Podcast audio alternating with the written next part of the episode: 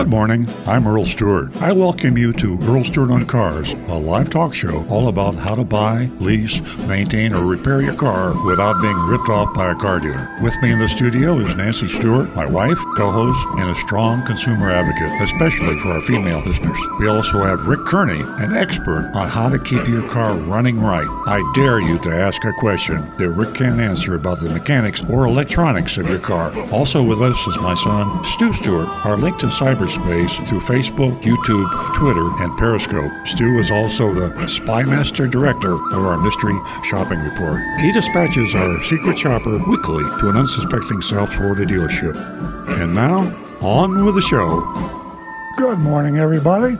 Well, we're back again. Your auto team help you avoid being ripped off by your local car dealer. Uh, we're broadcasting out of South Florida, but uh, we're all over the place. We're getting uh, the mystery shopping report in Georgia. Uh, you'll hear at the end of this show. And uh, we reach all over Oregon, uh, California, Canada, Virginia, uh, occasionally across the pond overseas. And uh, we're streaming too. We're not just a radio show anymore. 20 years ago, we were when Nancy Stewart and I founded this show with a little radio station called Seaview which uh, subsequently was sold, and we now have Vic Canelli a group, which has uh, been wonderful to us, allow us to express our opinions to you, uh, the car buyers of the world, and uh, he's avoided lawsuits. I he has a disclaimer on the uh, on the at the beginning of the show, and uh, he says he takes no responsibility for what we had to say, but we've never been sued. Why? Because we we speak candidly, but uh, the truth is perfect, a perfect defense against libel or slander. And we talk about car dealers. We name names. We name dealerships. Mystery Shopping Report is probably the most. Uh, I guess you could say dangerous thing if uh, I'm if I was worried about liability, because if a dealer is stealing, we say you're stealing. If a dealer being honest. Uh, we tell them they're honest, but we also say when they've been dis- dishonest. We talk about the sales managers. We name that name if we have it. We usually do, and the names of the salespeople. The only secret name is, of course, our mystery shopper, uh, otherwise known as Agent Lightning. And we don't do that for liability purposes. We do that to protect her identity so that she can go to different dealerships without being spotted. And usually that works. Occasionally, uh, our mystery shopper does get spotted. This uh, Agent Lightning is our current uh, mystery shopper, and she's been with us for I guess a, almost a couple of years now. But we've had other mystery shoppers over the years. Um, that's that's an informative and entertaining part of the show, but the best part of the show is you. I'm not saying that to flatter you as you listen. I'm saying that because the callers to the show. I use the callers in the broad sense because we also have the texters. We also have the anonymous feedback that go through the website anonymously. Uh, we have YouTube, youtube.com forward slash Earl on Cars. We have facebook.com forward slash Earl on Cars. And uh, you can all go, also go to www.streamearloncars.com.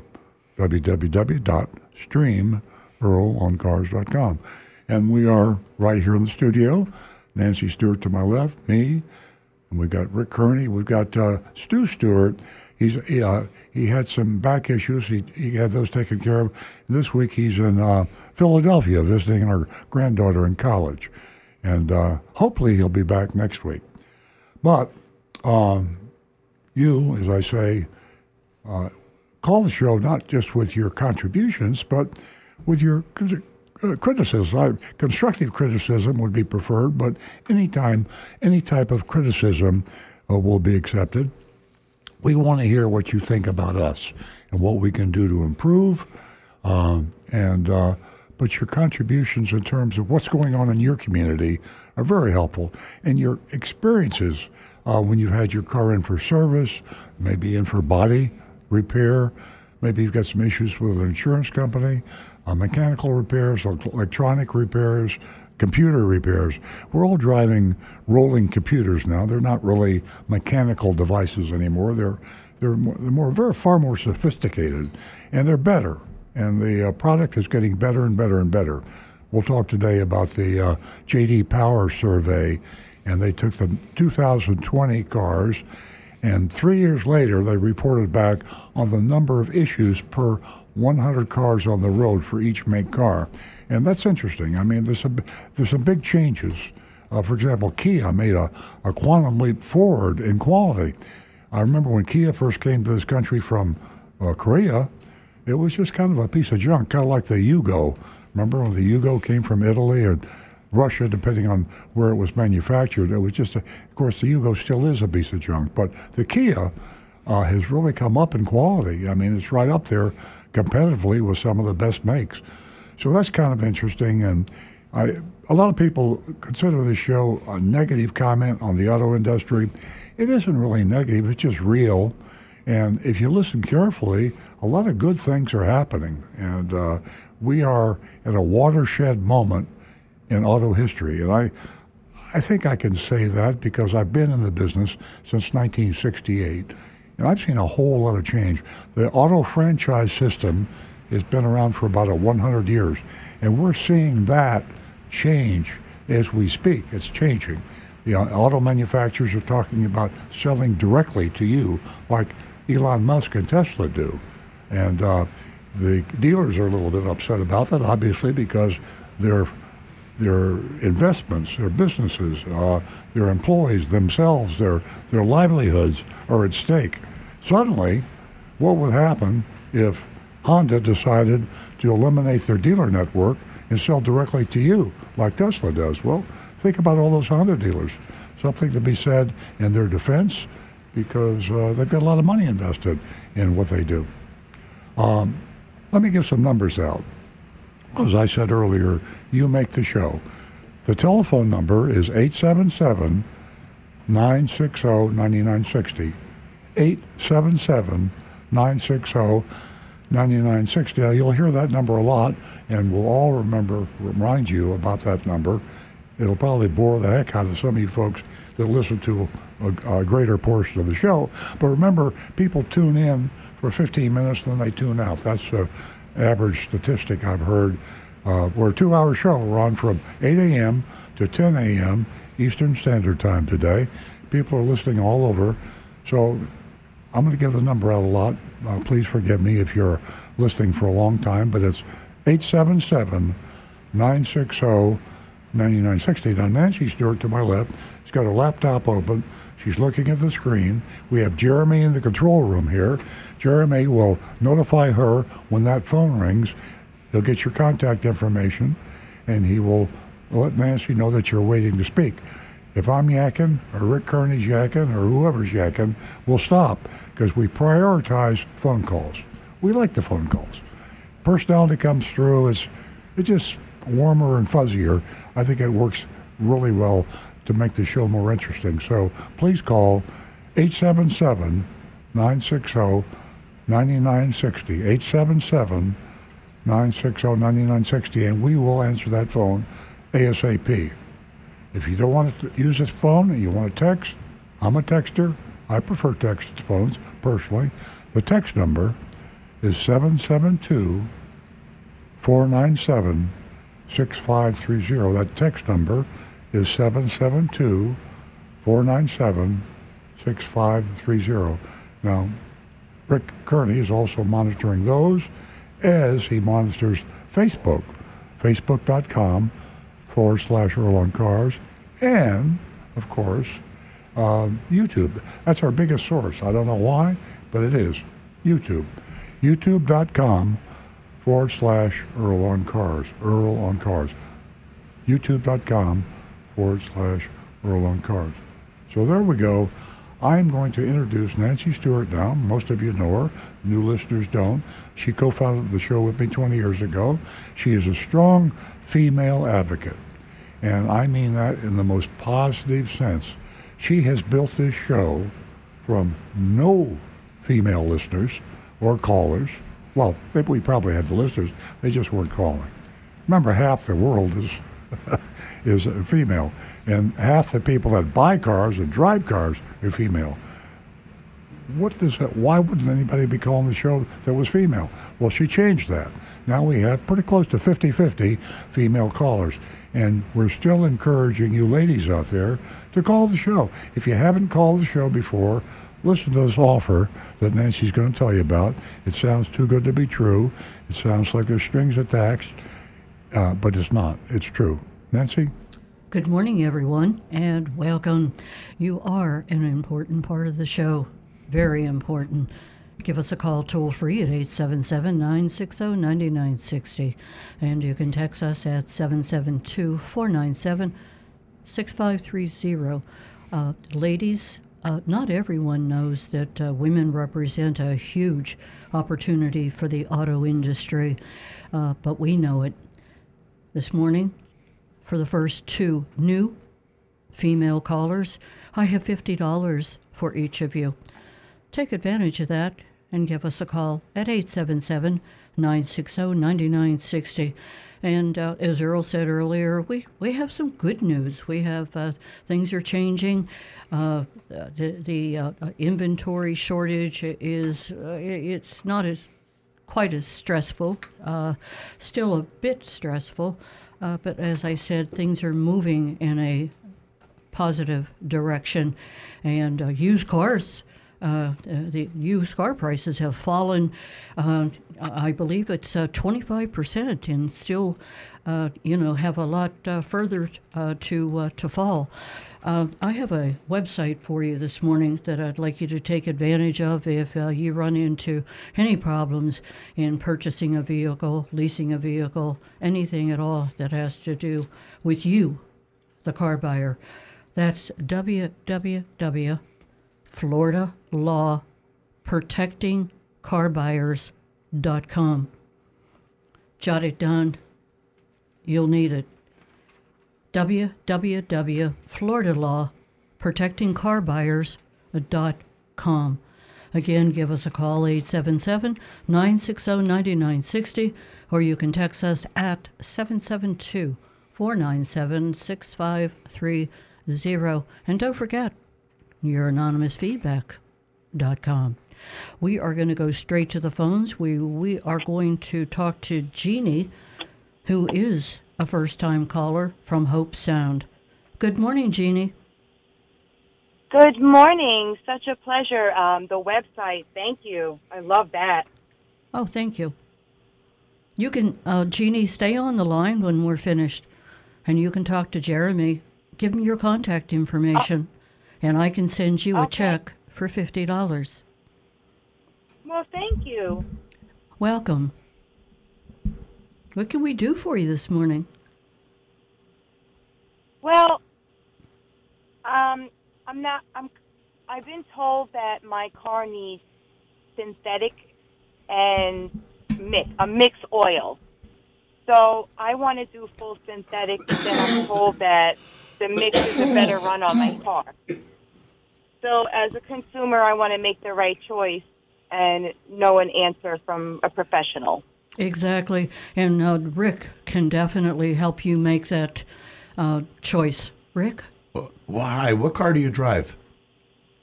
Uh, 2019 Kia Forte. And do you know what the oil cap says on top of the engine? Usually, right oh, on. Oh God, I, I I don't think she does, Rick. I don't. I don't I'm think going people. by what the, the dealership tells me. Yeah. Um, and I'm not too happy with the dealership. I call them dealerships now. Yeah. That sounds real Unfortunately, good. there's a lot of bad ones out there. Uh, the best way is either checking your owner's manual, or if Okay. you open the hood and just look for the oil cap, it will usually say on there a number, s- probably something along the lines of like 0W20. And if it says that, then that is a synthetic oil. And that's the weight that Kia, the factory, recommends for that engine. And that's the oil that I would tell them use this oil. I don't want anything else. I don't want to hear about your fancy razzmatazz. I want what the factory says should be in this car. And in your, in your glove box, you also should have received uh, a maintenance guide that will tell you what the factory recommends for maintenance is and at what mileage intervals and time intervals. And if you follow that maintenance guide, you'll get the best service out of your car. Perfect. I, I will look in my manual. I never even thought about that. Thank Yeah. you. You know, Jeannie, I was just going to say, I think we think in terms. I, I have a negative opinion about owner's manuals. Uh, you know, we're in the digital age now, and uh, I think the owner's manuals of automobiles uh, are one of the last things that are going to be brought up to date. Uh, we should have a digital access uh, like we do everything else. Uh, where do I go when I have a question? I don't call Rick. I don't call Nancy. I don't call anybody. I Google it. And uh, Google, right? We do a lot of Googling, Jeannie. So all you have to do, I shouldn't tell you this because you wouldn't even have to listen to the show if you, but you just Google your your Kia and just say Kia and, and the model number and what oil do I use and bam, bam, bam. It'll tell you instead of walking out the car and popping the hood and looking at the oil at the cap on the oil, which is what Rick just told you to do. And then you don't have to call a dealership either and, and get put on hold and transferred three times, then disconnected. You just take out your smartphone, bam, Google, bam, you got the answer. I like that. Thank you. That's funny. And, and Jeannie, uh, to what Earl said about the um, owner's manual, I love the quick reference owner's manual. You know, you can just leaf through there with a quickness. Uh, but uh, this morning, maybe Rick thought he was talking to Nancy when Well, he the- said pop the hood, Well- because I pop the hood all the time. There's there's also the, the owner's manual and the maintenance guides. Those are available online too, so you could Google Yeah. those, Yeah. pull them up, and find it in a couple seconds. Everything is on uh, the internet, and Yep. Google is a great resource for you to get all kinds of information. Jeannie, do you have any other questions? No, I, I don't at the time, but I did enjoy this conversation. Oh, thank you so much. That makes us very happy, and I'm sure all of the listeners enjoyed your conversation too. And uh, I do have to thank you for helping me build a platform right here for the ladies. Um, uh, as as I as I said earlier. Uh, and a lot of people do not know this. Women represent a huge opportunity for the auto industry, and for them to ignore it is a financial disaster. Thank you, Jeannie. It's true. Thank you. Pleasure. Thank you. Spread the word. Look forward to hearing from you I again. will. I certainly will call back. Thank you. Thank you. Okay, that number again is 877 960 9960. You can text us at 772 497 6530. And also, your anonymous feedback, you can take advantage of that. And uh, also, um, I gave you a website earlier, and uh, recently there's been uh, a big request for that website, and uh, it is uh, to help you to know if the Florida car dealer is breaking the law, which is going on a whole lot. And that is www.floridalawprotectingcarbuyers.com. Take advantage of that. Jot it down. It's uh, it's important information. Now back to the recovering car dealer. I just Googled uh, what type of oil you're supposed to use in a Kia, and popped up just S- 5W20 synthetic oil, the best Kia um, the, for for a 2019 Kia is the uh, S 5W20 synthetic oil. So uh, again, I, I say that you know kind of half tongue in cheek, but uh, really the one of the problems that we have uh, in the car, with the cars we own is we don't take advantage of the simple, accurate, straightforward way to go. And the search engines today, um, and if you're if you're you know over 50 or over 60 years old, maybe you're not quite as digitally competent, but I bet you have a son or daughter or a grandson or granddaughter that is, and they can show you or they can do it for you. But uh, it's amazing now. Uh, the search engines are now going into artificial intelligence, and uh, Microsoft is coming up challenging Google. And there's a lot of there's a lot of thought that Microsoft, with their artificial intelligence, it's still in the beta program now, will exceed Google in terms of uh, a search engine. And uh, but uh, Google's also using the artificial intelligence now, where you can just go online with Google and just verbally say, "Hey, I'm driving a 2019 Kia. What kind of oil should I use?" And they'll talk back to you. Yeah. And it'll be a you'll have a, almost like a human a conversation. And like you could call We- Earl on cars, except they're a lot smarter than we are. I'll tell you the uh, in, information, uh, the world's at our fingertips, without a doubt. Uh, if you have a computer, or if you don't, you can always go to the library. Uh, but there's so much information that you can obtain, and um, Google is just amazing. Uh, moving along here, did you know that Tesla is to open some EVs? Uh, it's it's going to open these uh, chargers to non Tesla EVs. I'll tell you what, good marketing move, is it not? And uh, as Earl said, those are superchargers. Okay, uh, we are going to go to Rick if you have anything for me or Well, for we the can- audience. We can start right off with Anne Marie's text, as we always usually do. Good morning, Anne Marie. She says, Good morning. Many of us have kept our cars longer than we usually do because of the lack of new and used cars. Keeping a car longer makes it more likely that we'll have a warning light come on at some point. Some lights are just reminders to get us to do something, like the service required. Others indicate an immediate need to take action. Call a tow truck. Could you please go through the warning lights and indicators which ones are just warnings and which ones indicate imminent danger? Thanks. Well, there's actually a very simple way to judge this. You'll see the lights on the dash have one of three colors, uh, except for the high beam indicator, which is usually blue. You'll see green indicator lights. Those are safe. That's like your headlights are on, uh, maybe cruise control is on. Don't even worry about those. Those are just informing you that a particular system is turned on. Yellow lights are warning. This is something that you should look at when you get a moment. Uh, maybe it's your tire light running a little low on air pressure. It could be just temperature causing that. Or maybe one of the tire sensors is starting, the battery's getting old, so that yellow light will come on. Yellow is just like the yellow on a traffic light caution. Red means danger. Shut the engine off, find out what's going on because red is you've got a problem that could cause damage to your vehicle Rick, didn't and we have cost that, you a lot of money? Didn't we have that same text last week? Very similar. Yeah. But it actually was a question, I think, about the flashing check engine light. Oh, Yeah, we get a lot of calls on that and, and a lot of texts. so Um, so on oh, the on the check engine light, uh, when the flashing, you need to uh, you need to stop and, and get it taken care of immediately. Yes. And then with the other warning lights, it's the color code to tell you yellow, red, or what was the other one? Green. Green. Yeah. Okay. Absolutely. Very good.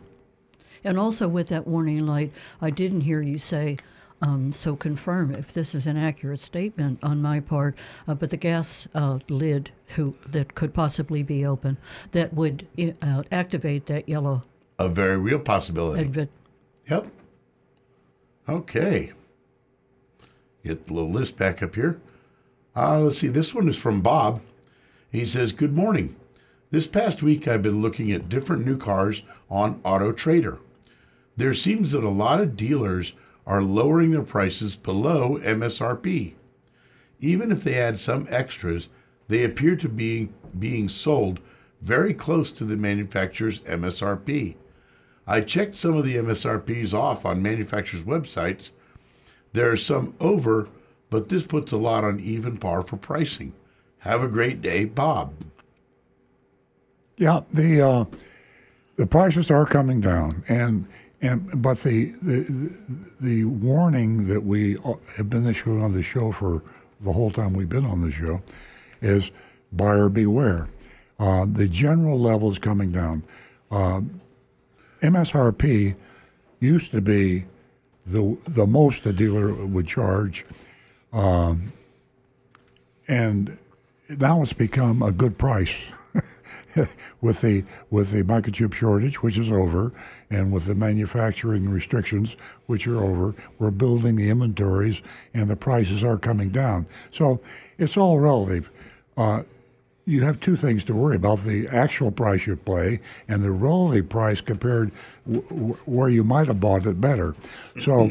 Uh, it's still complicated. You're still going to be paying more than normal, but the, the new car prices are coming down. But by the same token, the costs are going up for the manufacturers, and in that sense, uh, their costs are rising. So uh, it's complicated. Uh, it, it, boils down to one simple thing competition is your best friend. No matter whether cars are being sold for 5000 over sticker or sticker or 5000 below sticker, it'll be a long time before we get there. But if we ever do, your mission as a educated consumer is to go out and shop and compare. Competition is the more car dealers you have in your market of the make car you want to buy, the easier it is for you. Uh, if you're in the metro area, uh, you probably have five, six, seven maybe uh, uh Toyota dealers or Honda dealers or Chevrolet dealers, and be sure you shop each of them within any kind of a reasonable driving distance. There's really no excuse anymore not to do that because you can shop online, and I also recommend you do that. Um, don't think in terms of MSRP. That's a moving target. Uh, it used to be MSRP, how much over MSRP do I have to pay? And it'll come down to MSRP, then it'll be how much under MSRP do I have to pay. But that, that number has to be determined. Um, the best way to get the lowest price, and I, I feel bad about the people that don't have a Costco uh, car a warehouse in your market. But if you're anywhere near a Costco warehouse, uh, the Costco auto buying program is the best I know of. And the reason for that is Costco contracts with the dealers, and um, a, a, good percentage, a very high percentage of the car dealers are on the Costco auto buying program. The contract they have with Costco says, I will sell no car in my inventory at a higher price. I will sell at a lower price than I do to anybody else if you're a Costco member. Now, it costs you 65 bucks a, a year, I think, to join Costco. So if you're not a Costco member, join. I mean, $65 is chump change compared to what you can save in buying a new car or a used car. They have a used car program also.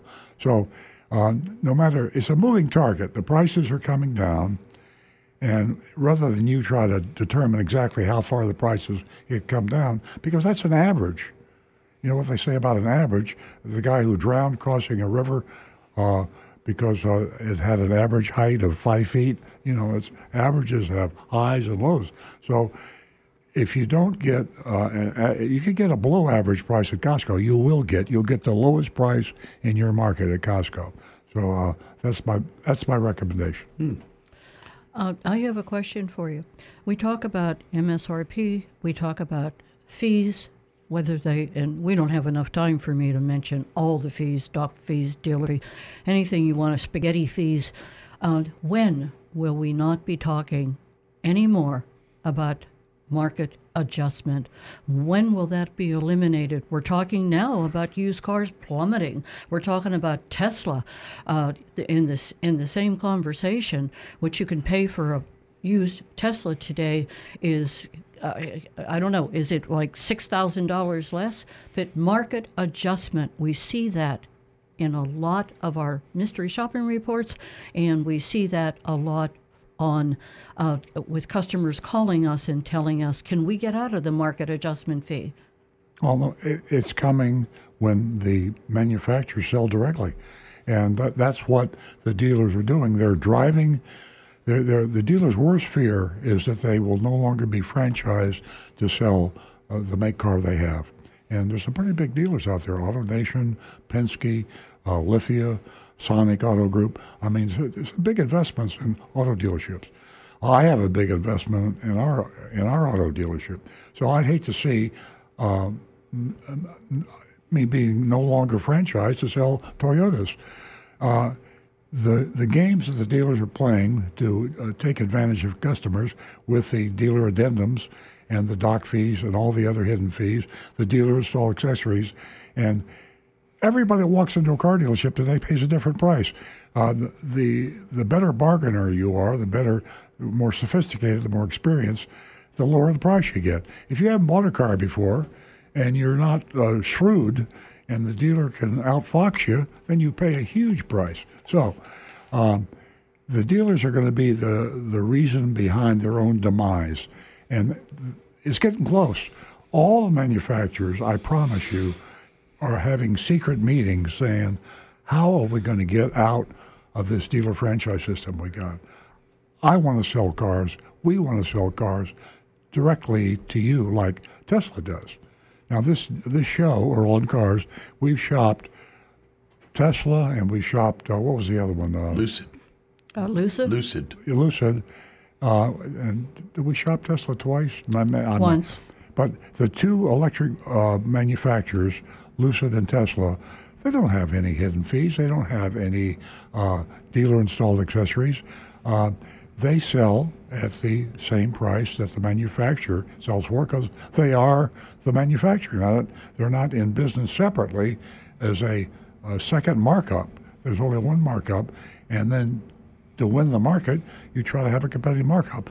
Uh, as a matter of fact, Tesla is gaining a lot of market share right now because they have lower prices than Lucid. Lucid prices are, are so high, they're having problems. That's what competition is supposed to do for you, the buyer, the consumer. And what you don't have in the uh, retail franchise system is honest competition. You have dishonest competition. So, long way of answering a simple question. It'll probably be uh, five to ten years, and there won't be any more uh, addendum labels or anything else because the manufacturers will be selling directly. Well, I really think that it'll be less than that um, if, and it's a big if, Ashley Moody were to get involved. The Attorney General has a lot to do with this. I want to tell you, Don't mark- hold your breath. market adjustment. I'm an optimist. Uh, market adjust. I mean, please, we we talk about fees. Let's talk about market adjustment. Uh, my goodness gracious, it should be outlawed when you're talking about spending um, uh, an investment on a car or a home. These are big investments in your lifetime. Back to the car. Let me tell you, to be paying five, six, seven thousand dollars for a market adjustment, it is just not right, Well, Ashley Nancy, Moody. Nancy, Nancy, that's not going to happen. See, the dealers control the politicians. So uh, you're telling me the Attorney General can't do anything They- they about this? uh, she can, but what she is she won't. in office for? She won't. See, that's the point. And uh, the the reason we have the situ- we have a lot of attorney generals, we have a lot of uh, local regulators, uh, but the the auto industry, including the retail, the dealers, and the wholesale, the manufacturers, the organizations, and the political action committees, they are the ones who control what regulation we have. Ashley Moody and all the other 49 attorney generals, if they buck the National Automobile Dealers Association and the state association and the dealers, they'll never get reelected. So uh, th- this has been going on for 100 years. We've had franchise dealers for over 100 years, and the regulators aren't doing anything. We are having a watershed moment in our whole history of auto retailing, and the retailing will go from the manu- from the dealers to the manufacturers. When it goes to the manufacturers, there will be no dealer fees. There will be no addendum labels. There will be no hidden fees, and that's the only thing that's going to save the industry. I understand what you're saying, but all of this wasted time on manufacturers and dealers continuously, continuously battling each other. Washington, D.C., battling each other. Let's do something productive. Let's do something for the people, the consumers. That's why everybody was elected. That's all I'm saying. And this is not right. A market adjustment fee, it is not right. I'm leaving for Washington, D.C. Everybody, bye bye. Okay. Uh, A, well, li- this, a little bit of heat. this one is coming in from Anonymous. and says, "Is a Tesla fender bender difficult or expensive to repair? Can you drive around a Tesla with damage until repaired? Also, is it expensive to insure compared to your other cars? Thanks." It is very expensive, and uh, uh, this was uh, pointed out to me uh, uh, about a week or two ago. We, we were talking about insurance. Uh, Tesla is coming out with their own insurance. And I think do- the reason they're doing that is because the, the regular insurance companies, uh, Geico and Progressive and State Farm and Allstate, the rest of them, they do charge more. It, isn't because the Tesla has problems with autonomous driving, and there's a lot of people that blast Tesla all the time because they say uh, the autonomous they're unsafe and, and blah blah blah. Uh, it's because the materials that Tesla uses, advanced materials that they use, uh, are rare and expensive. And so, if you have a fender bender with a Tesla, it costs you a lot more to repair than if you have a fender bender with a Chevrolet or a Honda. This one's from Jim in North Carolina. He says, Earl, on a new 23 Toyota Tacoma, from the time you get an allocation from SET, how long does it take for you, the dealer, to receive the vehicle? I know once you receive the allocation, the car has not even been built yet, but was wanting to know how long it will take the dealer to receive the vehicle, particularly the Tacoma. Thanks, Jim from North Carolina. Yeah, it uh, sounds like someone that has a Tacoma on order because we we've got a couple thousand cars on order in our order bank. Every every model of a particular make has a varying pipeline, so to speak, and uh, uh, the Tacoma is a high demand, low supply, and it's got a got a long pipeline.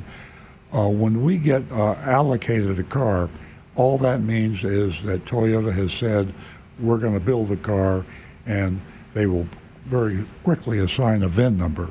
So as soon as the car goes into production, we have uh, a VIN number, and that's of course a vehicle identification number. Uh, that is the specific car that's being built.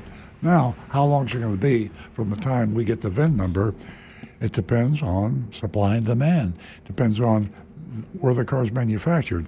Uh, for Toyota, most cars are manufactured in the U.S. now, and uh, some other make cars uh, in the U.S. Some cars are only made overseas.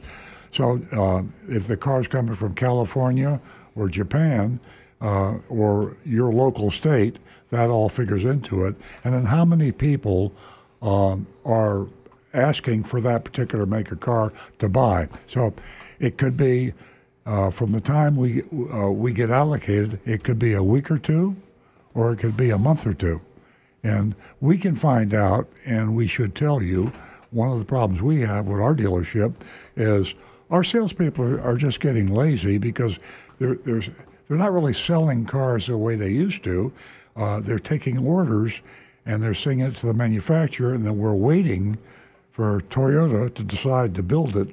I don't mean decide when they can build it because of the demand and supply situation. So they're order takers now. They're more buyers uh, than uh, than we've ever had. The prices are higher than we've ever seen, and so. Uh, we take the order. Uh, it goes into the manufacturer. If the uh, person that ordered the car changes their mind, that's okay with us because there's three or four people waiting for that same car. So it's, it's, it's a surreal situation we find ourselves in.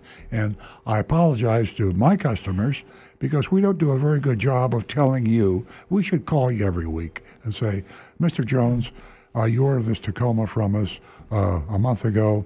Uh, we just got allocated. For best knowledge, that car should be in in the three weeks. And then you should call them next week and say, I was wrong. It's not going to be three weeks. It's going to be two weeks. I, you know, when you spend forty or fifty thousand dollars on anything, and you have to wait, you want to know when you're going to get it. And uh, too many dealers now are just taking these for granted, and they don't keep the buyers informed. And I know it's not just my dealership; it's a lot of other dealerships that do that. So, uh, great and, question. And for all of you that are listening to this show right now, and you heard what Earl said, this is an important subject to us. we realize that communication is extremely important. And for so many of you who have ordered a vehicle and you haven't exactly, you know, heard from a dealership, you know, once every maybe two weeks. I'll say once every two weeks. Actually, it should be once every week. We have empathy and sympathy for you. We realized you spent a whole lot of money and you've been waiting a long time, but I'm just here to let you know that we know it and we know it's an important topic and we're working towards perfecting the whole situation. 877 960 9960, or you can text us at 772 497 6530. We're going to go back to Rick, but first I'm going to tell Howard. Howard, if you're still listening, give us a call back. Sorry I couldn't grab your call quick enough. Okay. And this one came in on Facebook from Chuck. Earl, what are your thoughts on the Tesla recall? Oh, interesting. They're recalling my car, uh, my Tesla Plaid. Uh, I think uh, I think it's good. Uh, Elon Musk's response to that is uh, Tesla recall is not the right name for what happened with Tesla. He says uh, there is no recall. In other words, we're not asking NHTSA is simply saying you have an issue with your autonomous driving and fix it. And so the Tesla owners who have a recall car don't have to bring their car back to Tesla because they will have it fixed online just by leaving it parked in their garage or wherever it's parked. It's going to be a software repair and it will be done wirelessly. Uh, it'll be done Wi-Fi uh, on AT&T wireless, and you'll never even have to bring the car in. So um, I keep my uh, Tesla plugged in every night, and I won't have to wait. I'll just walk out when they do the recall, and I'll get a little flash on my screen say, uh, "Your recall has been accomplished," and it'll be fixed. It had to do the recall with Tesla had to do with the uh, what they call Toyota self-driving, total self-driving. It isn't uh, really that's, that's a misnomer. The autonomous still has a lot of bugs that need to be fixed. And Nancy and I have uh, uh, encountered this. As a matter of fact, I had to promise Nancy I would never turn on the autonomous when she was in the car. So the other day when she wasn't in the car, Because you know what I'll do. the other I do day, carry a blade. the other day when I wasn't in the car and I was driving somewhere, it was really kind of a scary situation. It was a uh, That's an understatement.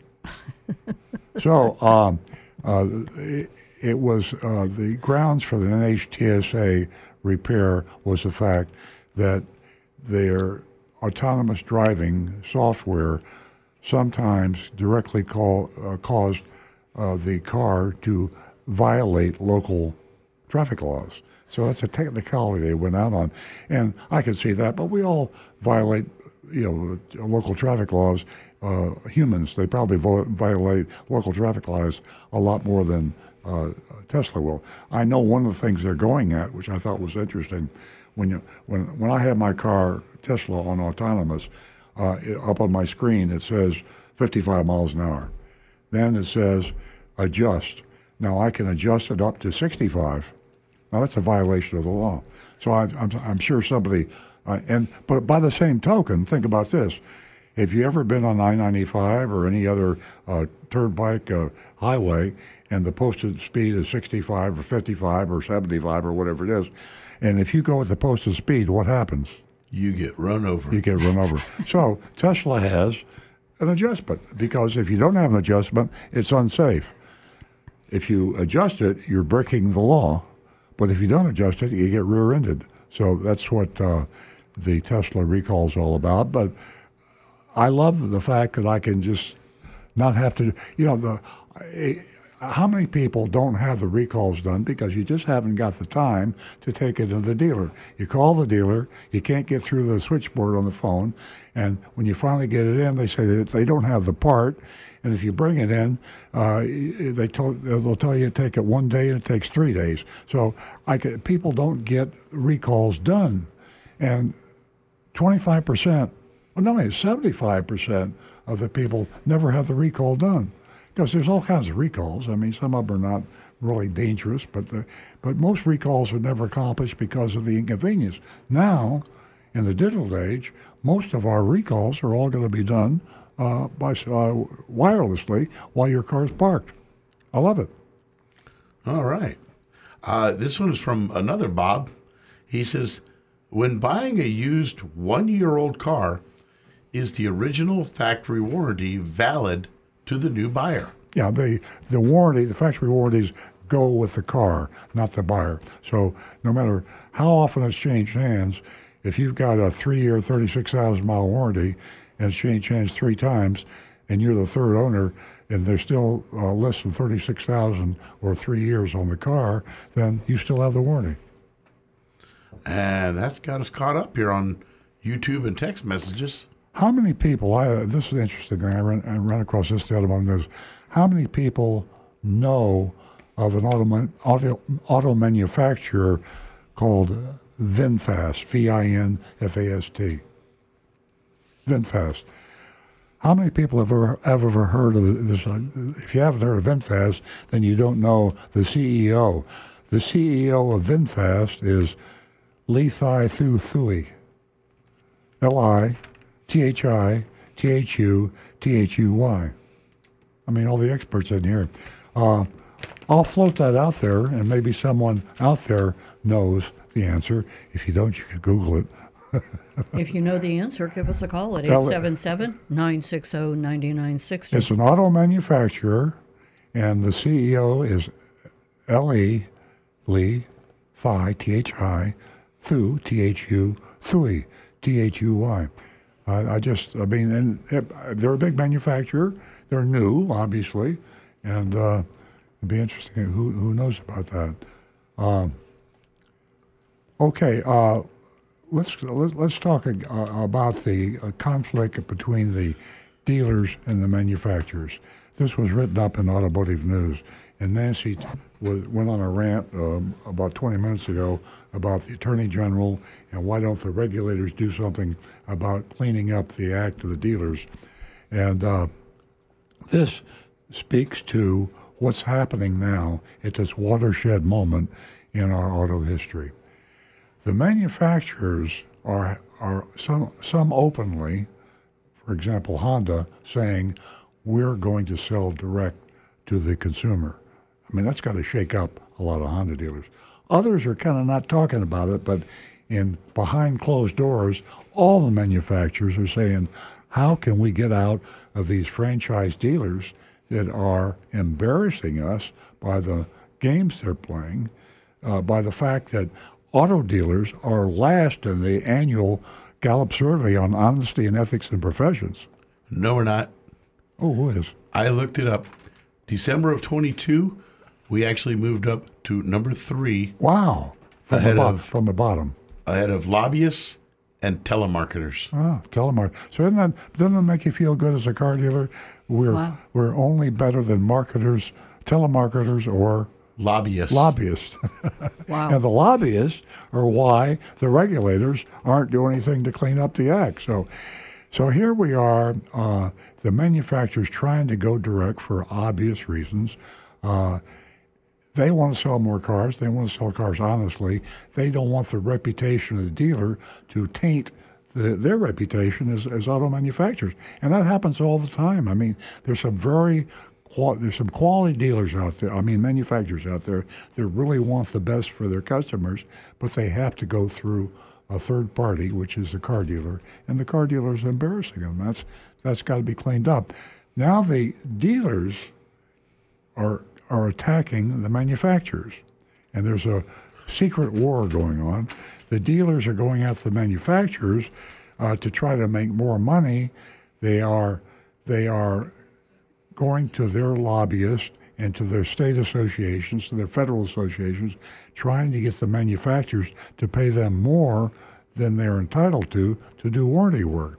And uh, the the mediators, uh, I, I read this in Automotive News, and they kind of represent the Henry Kissingers between the car dealers and auto manufacturers because they have to cater to both. They're saying, hey, listen, you dealers and you manufacturers, you got to come together. If you don't come together and you start fighting each other, then uh, who's going to win? The consumer is going to win because the consumer is going to get their way, and the manufacturers will be selling direct. Well, one thing I can say about the dealers and manufacturers, they're consistent. With that said, we're going to go back to the phones uh, where we have Bob Holding. He's calling us from Lake Park, and uh, Marty will be with you momentarily. Good morning, Bob. Good morning. Uh, I'd like to make a correction on the uh, warranty transfer with uh, Hyundai. Okay. Uh, the second the second owner doesn't get the uh, full uh, warranty transfer on the powertrain. that gets reduced. Oh, uh, what uh, what is reduced uh, to, Bob? Uh, I believe it's uh, reduced in, uh, from ten years to five. Oh, It goes to five sixty. I think it's ten one hundred, and it goes to five sixty on the Hyundai's. well, thank you So very you much for the- correcting me. I you don't get it. the full. Uh, Yeah. You get the the other the other part of the warranty. I think is uh, is transferable, but there's an adjustment made on the uh, second owner. I see. Well, thank you very much. I appreciate it. Okay. You, Thank you. Have a you- great day. Do you drive a Hyundai, Bob? No, I have a Mustang. Ah. Thank you. Thank you for calling. Okay, have a great day. Bye. Thank you, Bob. Our number here is 877 960 9960, and you can also text us at 772 497 6530. We're going to go to Marty, who's holding in West Palm Beach. Good morning, Marty. Hi, how you doing? How you doing today? Great. Uh, I just have to, excuse me, if the car manufacturers were to sell direct, who's going to do the service? Well, they'll, they'll have uh, it'll probably be set up like Tesla is. Uh, they will have actual satellite, rep, uh, you know, repair areas for the uh, uh, cars in their market. So they'll um, they'll have uh, it'll look just like a dealership. Matter of fact, I always call the Tesla dealership. It's not a dealership. It's owned by Tesla, and uh, Lucid uh, also has a, a repair facility. Um, they have technicians and they uh, do exactly what a dealer does, or probably better, because they're going to treat you uh, a lot more fairly. You're not going to have hidden fees. You go to the service department today. Uh, we talk about dealer fees a lot, hidden fees. Service departments have hidden fees. They don't call them dealer fees. They call them uh, miscellaneous. They call them uh, uh, hazardous waste disposal. Uh, the dealers screw the customers in the service department and uh, the, the showroom. Uh, manufacturers don't do that. I'm not saying maybe they're they're better uh, human beings the manufacturers. I'm saying a big target like General Motors or Ford or Honda or Toyota, they're afraid and they're a big target. And if they start taking advantage with hidden fees, they're going to get nailed in a hurry. So. Um, yeah, it'll. The, don't be worried about getting your car fixed. They'll have regional uh, areas also uh, stockpiling cars. They'll have a warehouse uh, stockpiling cars, and they'll have locations where they can have them readily serviced. I know, look, every time I come into your dealership for service, I mean, people are coming in there constantly. And then there's also people that come in with no appointment Yeah, that they have to get something fixed. yeah. So I'm just wondering, they got they would have to have a, now. Obviously, they sell more Toyotas than they sell, uh, uh, you know, electric cars. Not for long. So you know, right now Tesla can have its one service area on uh, Okeechobee Boulevard for everybody that bought a Tesla in, in Palm Beach County. But I, I think uh, they're going to need you. They're going to need Well, you. well, not so, not as much. I mean, I appreciate that. I mean, I I hope they need need me, but I got to face reality. And uh, uh, the cars today. I mean, I'm just the, the, this Tesla. I'm not. Hey, listen. There are better cars than Tesla. Uh, Tesla's got problems. Uh, uh, uh, you know, uh, I mean, they got a lot of problems. But the the concept of Tesla and the electric vehicle. Flash forward ten years all the cars are going to be so good that you're not going to require maintenance hardly at all. Repairs will be done wirelessly while your car is parked in your garage. Uh, uh, I, I, have I've been in the Tesla store once or twice. I've had the car for a year. Uh, I, I talked last week, I think. I had a, uh, a windshield washer. My windshield washer was malfunctioning. Tesla came out to my house and went in the garage, jacked it up, put in a new washer motor. So even when there is something that has to be done, they'll be doing it in your in your in your home.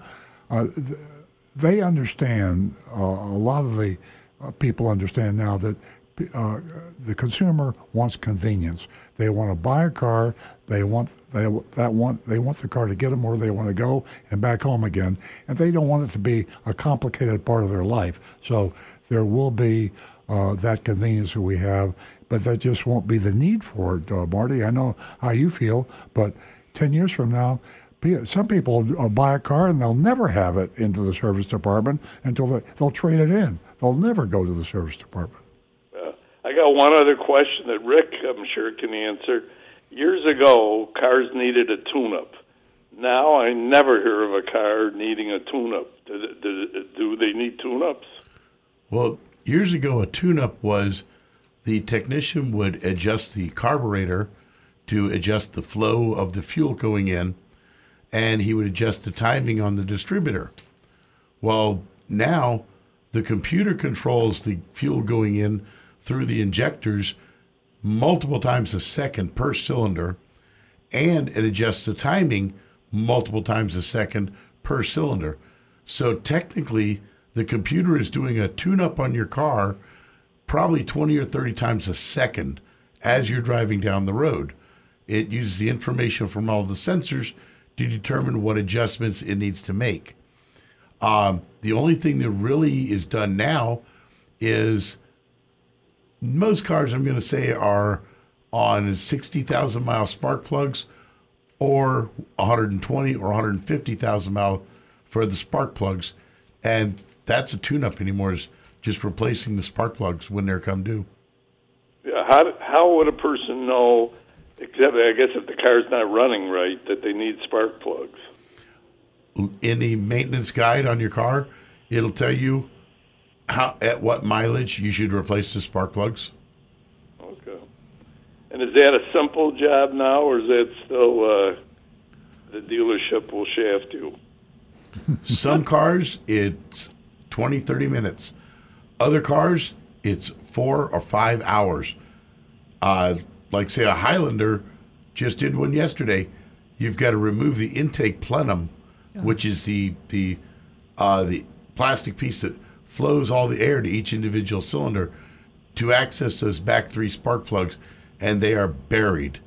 Thankfully, those only need to get done every 120,000 miles. And what would the cost of that job be?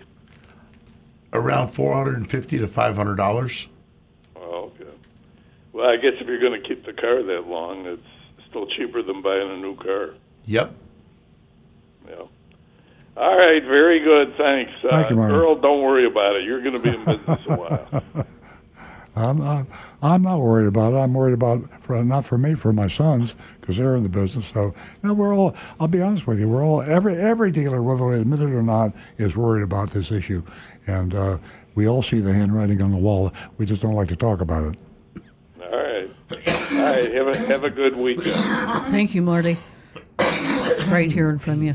Uh, remember, ladies, uh, I have uh, $50 for the next uh, new female caller. $50. So there's still time for you to give me a call at 877 960 9960. We're going to go to Dominic, who's calling us from Coral Springs. Good morning, Dominic. Good morning. I've got a question about uh, a car that I have. Uh, I've got a 2006 uh, Lexus uh, it was top of the line, and I decided that that would be my last car. When I bought it, I was 65, and I I just had it redone, had all shocks and everything done, and now uh, my headlight was going out, and I told the guy to put a new headlight in, and he says it's not a new headlight, it's the assembly, and he said what you need to do is buy a new car. Is there any inexpensive way to fix the headlights on this Lexus. It's got 61,000 miles on it. Hmm. Uh, truth be told, the most cost efficient repair is to replace the headlight itself. It's the assembly. Assembly. It's it's an LED type assembly. It it's going to be a few hundred dollars, but on an 06 Lexus with 60,000 miles on it, and I'm going to kind of step onto a limb here and guess that you've got a garage kept car. You keep it in the garage. Uh, I used to before my wife put her car in the garage. ah, gotcha. But I'm I'm betting it's probably this car probably looks really really good. it does. I I would replace that headlight in a heartbeat. I would go to Well- another another mechanic, say I want that assembly, get it from Lexus, and replace that part. Because truth be told, you've got a fantastic car. An 06 Lexus with 60,000 miles is going to last you another 10 years or more. That there's nothing wrong with putting a little extra to, to get that headlight in properly, and the cost of that versus the cost of a new car, I'd, I'd stick with that old one all day long myself. Okay, I was quoted two thousand dollars a headlight. Yeah, un- unfortunately, it, it is expensive. Well, I, can can you shop Wow. that? I mean, uh, where where can you buy uh, headlamp assembly other than Lexus? Well, you can get aftermarket headlight assemblies. Uh, the only drawback, they may not last as long, but that is an, another alternative. Um, look online on, on Google, on Amazon, and look for headlight assemblies for your And- car. And, one other thing you might consider uh, for, for any operation, service, or, maintenance operation on Lexus, if you can find a Toyota dealer you trust, uh, they will do the, the maintenance repair work a lot cheaper than Lexus. Uh, Lex- Lexus is the high price spread. Most of their customers are very affluent. Most of them uh, uh, have a few extra bucks to throw around, and they they charge higher prices. Uh, a Toyota dealer in your market uh, that you can deal with, you should at least get competitive pricing there. But if, if you could go online or have someone, you know, uh, uh, you know, one of your kids or somebody you know that's uh, handy online, and shop for the Lexus 2006 headlight assembly, even if it's an aftermarket.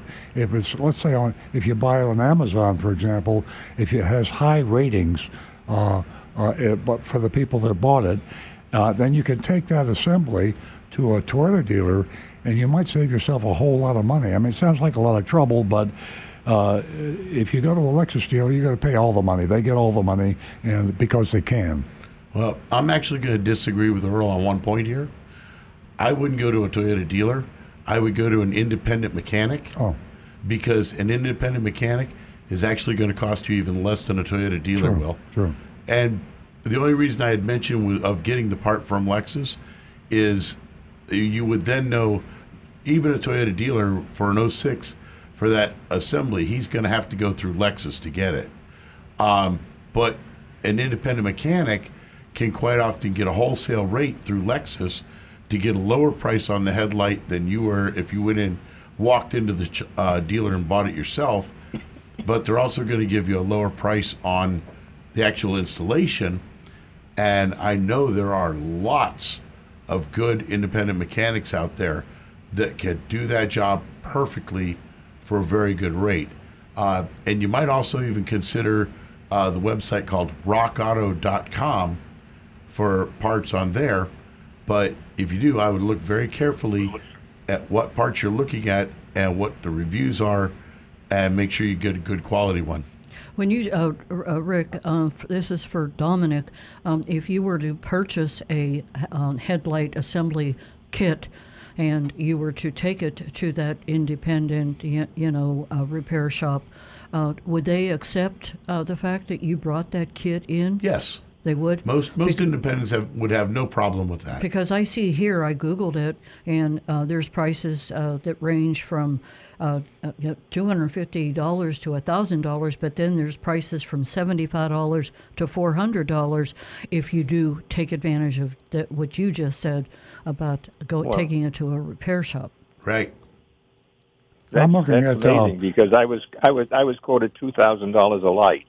I'm, That's amazing. I'm Was that at the dealership, uh, uh, Dominic? Was that at Lexus? No, it's a mechan- It's my mechanic, a guy I go to all the time. Oh, Dominic, I'm looking at uh, Amazon right now, and uh, Amazon's Choice, uh, which they usually put four stars plus. Um, there's a company called ACANII, um, and they have uh, they have prices uh, in the three to 400, 500 area. So I really believe. I, I prefer Amazon because you can get the reviews for people that have app- actually bought the product and they rate the they rate the product. So I'd go to Amazon, put your model in Lexus, I'd buy it on Amazon, and as Rick suggested, I'd take it to an independent mechanic that would install it for you. You'll save yourself a lot of money. yeah. And one other quick Thank you. suggestion. Thank you. Go ahead. go online and look for Lexus forums uh, for local Lexus owners because Lexus is another one that has a great following of owners that, that love their cars. Connect up with some of the guys on there that are local in, in Palm Beach County area or local to you and ask them what mechanics they go to, who they trust with their cars, and you can get hooked up with somebody aftermarket that can do some incredible work for you. Great information. Well, appreciate it. And and I let me let me tell you this. I really appreciate your show. Thank you. I you. enjoy listening to it because it brings me back to when everybody was honest at one time or another. Thank you so much, Dominic, from all of us. All right. Thank you so much for your information. Really appreciate it. Thank you. Keep on listening. Right. Have a great weekend. We are finally going to get to Howard. Uh, Howard has been waiting patiently. Good morning, Howard. Good morning. I hope you all are fine. Uh, not such, such nice weather on the beach today, but uh, it's better than up north. uh, by the way, did you know something? New York City has not had snow this year. They broke a record. January 29th was the last time in, in history that uh, it snowed. So Wow. it, uh, it has not even in, in Central Park not one inch of snow. Wow. Amazing, right? Okay, let me try to stump uh, Earl, not uh, Rick. Earl, I have a question for you. Okay. Okay, ready? Yeah, I'll I'm- give you a hint. All set. Okay. How do you try? How can you uh, Ford a Jeep? Ford, F O R D, and I'll give you a hint if you can't answer the question. Now say say that again. How do you Ford a Jeep? F O R D, a Jeep. How do you how do I Ford a Jeep? Not a Ford. Ford, F O R D. How do you f- Ford as in a Ford? No, he said not a Ford. F O R D. How do you Ford a Jeep? In other words, uh, you mean like Ford across the river with a Jeep? You You, got- gave, you gave it up. I wanted Earl to answer. You're- Rick, uh, you know, you, please. Rick, I'm sorry. I, I, I may have a scratchy voice, but I got a clever mind. yeah. So can you explain that so the Earl can uh, you know learn something? I just it's it's the the language is if you're crossing a river, you're ford the river. yeah. So if you if you've got a jeep I, I, and you're going to drive I, across I the understand river, fording a river, but I didn't understand fording a Jeep. So that's uh, Huh. yeah. You- Ford. Yeah, I did it. Uh, you know, in the Korean War. oh, so you had a real jeep. Yeah. Yeah, You had a GP. Yeah. yeah. Oh, okay, okay. Now, Earl, I have a, a, an idea. I think this is, may work. In order to uh, uh, save a lot of uh, fuel, I would suggest that the government uh, puts into place a plan. Uh, 2025, one quarter of the cars must be hybrid. 2026, uh, three quarters, etc., and going down the line. What do you think of that idea? Instead of just going straight into electric, to have more hybrids Yeah. being produced, and, and the government is insisting on this. What do you think of that plan? Yeah, a- anytime you say the government insisting on something, I get nervous. And, uh, you know, the, the government, you know, we got the greatest uh, country in the world, but uh, politicians are politicians. And uh, uh, they, they tell us what we want to hear. And uh, behind behind closed doors. Uh, they take a lot of money from a lot of big companies and other people uh, to do what they want to do. Uh, I'm not, uh, you know, I, I, I, I very vehemently criticize our government uh, and, and the politicians, but at the same time, I'm applauding them because I wouldn't want to live anywhere else in the world. But uh, uh, I mean, I'd rather have all the crap that we take from our politicians and all the uh, uh, influence that the lobbyists have on our legislatures and our regulators than live in China. I don't want to live in China. I don't want to live in Libya. I don't. Uh, this is the only place. But I just don't. Uh, I don't. I don't like it when they monkey with the economy and try to. They even when they have good intentions, they pass these laws. They turn around and backfire. I think the electric vehicle revolution will take place just because it's a better product. You know, it's uh, you, you build a better mousetrap. Somebody is building a better mousetrap now, and the world will flock to your door when you do that. So, EVs are going to come, and you can do subsidies. You can do uh, uh, you can you can punish people for not having an EV, but uh, it's going to happen because the electric vehicle is a superior vehicle. Okay. My last question is, why did they discontinue the uh, Solara? I think it was 2022 when it was discontinued. Yeah, it's uh, and uh, terrible. Uh, Toyota, you know, I, I, I, as a local dealer in Florida, I thought it was the dumbest thing they've ever done. But if I were to talk to the head of Toyota, remember they sell these cars all over the world, and we see a lot of convertibles in Florida because this is convertible territory. You know, it's uh, especially during the winter. Uh, what's nicer than being out with the top down and your convertible? Uh, so, but you know, if you live in Minneapolis or you live in, uh, you know, Anchorage, you know, the world is a big place. And I, I could tell you exactly what happened. The Solara wasn't wasn't uh, it was taking up space in some assembly line somewhere. People wanted to buy a lot of Toyotas, and the assembly line that they had to build the Solaras wasn't uh, getting used enough. They could use it to build something that's selling faster, so they discontinued it. Uh, I felt the same way about a number of models that were popular in the Sun Belt states, but they weren't popular in the rest of the world. So.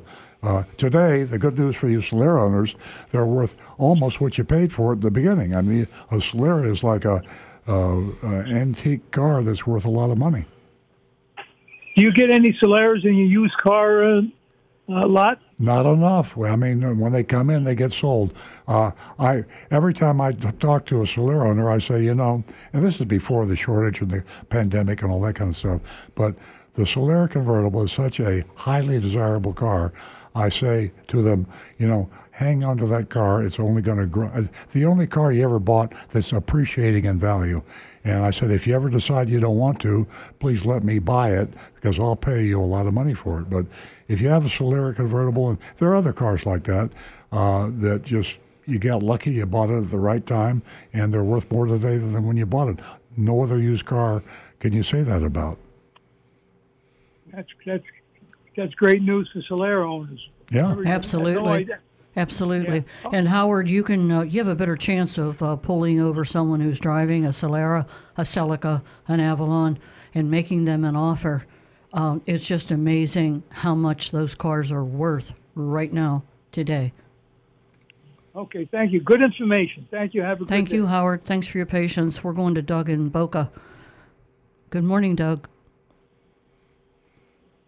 Good hey, morning, Doug.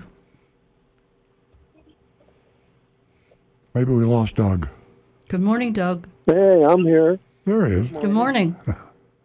that was quick. Um, I missed the sunrise today, but I'm sure I can watch it later. Hey, hey, Doug, did you know that Boca Raton is one of the few cities that will not allow car dealers? They're a very smart government there. They ban car dealers. If you want to buy a, a car in Boca Raton, you got to go to Delray or, or south to uh, Fort Lauderdale. I know. Isn't that amazing? well, I'm glad that you didn't try to start a, a car dealership in Boca. so my question is, um, I'm sure I'm beating a dead horse here, but um, I think I'm going to give up on the Toyota GR series. Um, I even called your dealership, and they said, "Oh, we'll get back to you." I go, "Okay."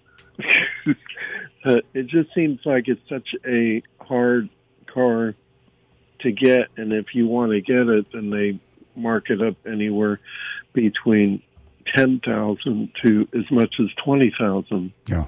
depending on the model. No, it's a, it's a bad situation, and I have it with my own sales force. Uh, we're right now on a uh, mission to relearn the car business. Uh, we're, you know, we've been living in La La Disneyland or whatever you want to call it uh, for the past three years, and uh, this is true for all car dealers. And the salespeople, I- you know, I, I, I'm probably going to get a lot of salespeople mad at me now, but uh, it, it wasn't your fault. I'm not mad at the salespeople because of anything they did. Uh, we we we were, are living in a artificial bubble of prosperity, and if you're a car salesperson today, people are begging you to buy a car, and uh, and you're you, you're doing them a favor, and you're charging them all the money for the car, and then you order it, and then you go and find somebody else to order the car. You don't even want to tell the customer you sold the car to last month if and when his car is going to be there. So it's a it's a, uh, a sad situation. Uh, I like to think my dealership is doing a better job than others, but I be honest with you, I get calls, and so does Nancy all the time. Say, I, I bought a car three months ago. I bought a car four months ago. When's it going to be here? I called the salesman. He didn't return my my phone call. And everybody in my dealership listening to me now is saying, "Boy, I can't believe he's saying that about us." Well, I don't. I'm not saying that about all, but some of us in in all of the dealerships down there are not treating our customers the way we should. Yeah, and I mean, even even with my car that I bought in 2020, uh, the SI, um, they keep calling me up. They go, "Hey, we want to buy your car. Come in. We have a new SI. We'll give you a deal." So I went in there um, to um, Delray Delray Honda, and um, the sales guy said, "Okay, we'll take a look at your car." So they looked at my car and they said, "Okay, we're going to offer you twenty-seven thousand for it." And the new SI is only, are you sitting down? Forty-three thousand. I looked at the sticker. They call that stealing the stealing the trade or stealing the car. Yeah, yeah. That, that's uh, uh, that, that's uh, it's always been a huge part of the business. Is every car dealer always tries to buy a car? Well, this is just that's because it's a horse trading business. The only one left. Uh, for a hundred years now, car dealers have been treating uh, customers like they're buying a horse and not a car. You know, they call it haggling, and they do it when they sell you the car, and they do it when they buy your car. So uh, when you say, "What? You're crazy?" Oh, wait a minute. Let me go talk to my manager. Instead of twenty-seven thousand, maybe we can do a little better. And they and they play the game. Meanwhile, you can sell the car for twice that, and you got to go through this uh, game playing. Uh, that's the reason the franchise system is dead in the water. They're dead, they just don't know it. And 10 years from now, there won't be any car dealers. Wow. Well, I hope you're still there because you're I, the only. I hope so too. But I'm 82 years old, remember that? So. Oh, really? Oh. I never knew that because watching you every morning. Well, thank you. I could. do. Thank you. Well, I, I feel like I'm Every 22. morning you- I mean, you do this every morning. It's amazing. Yeah, the, the sunrise, yeah, not, not the radio show. Yeah, exactly, Doug. Yeah. Uh, at age 82 and age 80, uh, to, uh, you know, the schedule that Earl and I have, it's amazing. Uh, I'm looking for two people that are our age and keep up the pace that we keep. And there's things we do you no don't even know about. Doug, it's been a pleasure. Thank you for calling, as always. Have a great weekend, and we'll talk to you soon. And Ella says hello. oh, And so hi, Ella. Meow. Hello.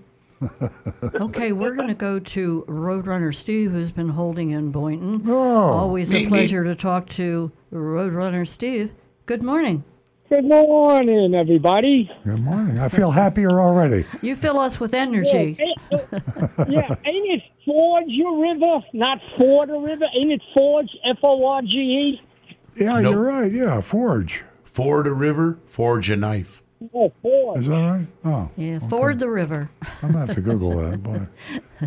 Yeah, you're right. Yeah, See, you're, when you yeah, I know you're right. of it- When you hit my age of 92, you'll get you'll get a little smarter. Is that See, right? Uh, God bless you. I'm, I'm giving you the story. I'm giving you the story. Okay, tonight at eight o'clock on Me TV, they're going to have the greatest Mopar chase ever seen on TV.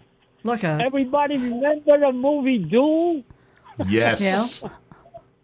Yeah. Okay, it, it's either well that's on tonight at eight o'clock with a Plymouth. I think it's a Signet or the Dodge Dart. I'm not sure because I couldn't get uh, straight Google on it. Plus, it was a slant six motor with that. And the funny part was when Dennis Weaver was driving the car, the car was overheating. So guess what he did to cool down the car?